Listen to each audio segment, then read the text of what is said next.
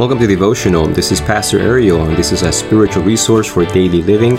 And we are on lesson number nine. And today we're looking at August 28, a Tuesday. And like I said in previous episodes, whenever you're listening to this, this is the day God wants to bless you with some of the insights that we'll be looking at from Acts chapter 17.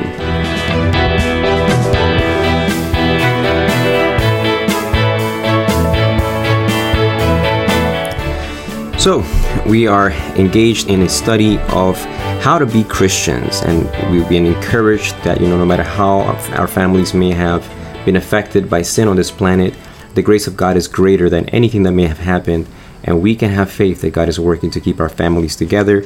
We are looking at this issue of commitment, you know, through baptism. We looked at that in the previous episode, and today I'm going to look at post baptism. Um, the lesson focuses on a places before us an ideal and it's, it's summarized in one word the Bereans. You may have heard of these individuals from Acts chapter 17. Um, they're very well known because, in, as you will learn from the lesson, um, by the way, as I said in previous episodes, if you don't have the lesson in front of you, you just go to your web browser and type ssnet.org, ssnet.org, and you'll have the lesson immediately in front of you. You can download it if it's in a computer, print it, you can also look at it, look for it in the iOS app or the Android app for uh, completely free. The Bereans were an exemplary group of Christians that have inspired me and inspired many individuals to live a life that is um, a growing, thriving uh, lifestyle. It is not a static, it's not a we've arrived mentality. These individuals were very humble and very studious. They took ownership of their spiritual journey because Paul came preaching um, with power, and yet they took notes and went home. And everything that Paul said, they went back to the scriptures to compare that. This kind of Christianity doesn't happen in a vacuum. It doesn't happen just because you come to church on a regular basis, you sit and you leave.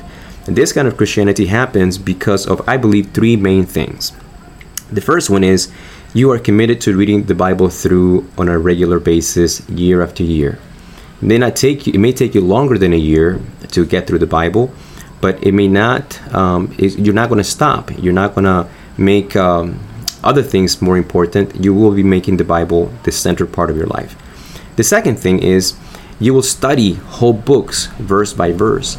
Now, I myself have invited my church to join me on the Bible app. Um, it's a free app that is available um, that has many translations in many languages. And one of the awesome things is many of the translations are available in audio.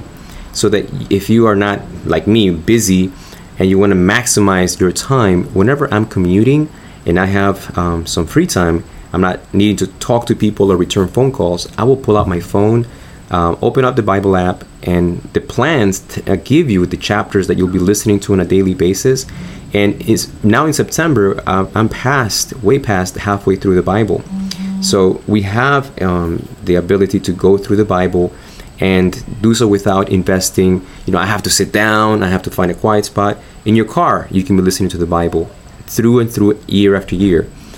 But it also entails studying the Bible, and studying is different. And what I would encourage you is to study entire books. Don't skip around study entire books so that you will be able to truly glean the ideas and the teachings that are, are specific to that, that book. It would uh, help you also develop good study habits. The Bereans um, did not go to you know other ministries or their pastor and say, "Hey, can you tell us if this is accurate?" They had learned to study the Bible so that they could compare what Paul had shared with them with what the Bible actually said, and they found that it was congruent. So Scripture became to them the ultimate authority, not a human being, not an apostle. The Scripture superseded Paul, which is a powerful lesson that this, this lesson brings out.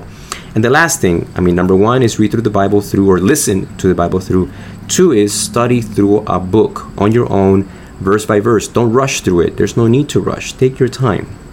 I've been uh, three months ago. I started in the book of Matthew, and I'm in Matthew chapter seven, and I'm okay with that.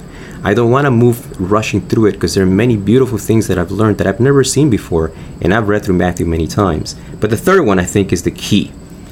Many people begin to read or study the Bible, and something happens along the way, and it just kind of fade out into the background. But I believe this third one is the the starter, the engine that keeps the other wheels spinning. And this is share regularly with friends, meaning schedule a time outside of church. Listen carefully, this is outside of church.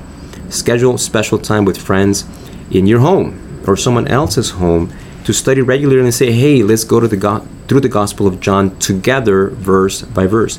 Let's pick through the Gospel, the book of Genesis, or through uh, Paul's letters, any of them, and let's just go verse by verse Through the book of Proverbs, and let us go verse by verse together as a group, and we will agree to read ahead and share insights with each other exclusively from Scripture. I mean, you've invited your friends over, I'm sure, for a birthday party, to watch a movie, to watch a pay per view. And I would encourage you why not invite your friends over to study the Bible? I believe this will transform your Christianity because it will put you on the path of all of us aiming to become like these Christians, the Bereans.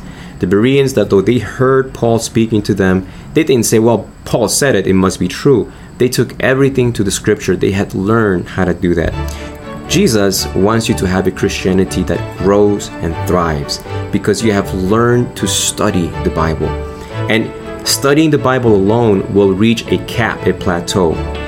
Why not choose today to open up your home? Invite your closest friends over from church or outside of church. Decide a book from the Bible that you'll be studying through and start. Just start. I can guarantee you, this small act of faith will change your Christian journey for the rest of your life.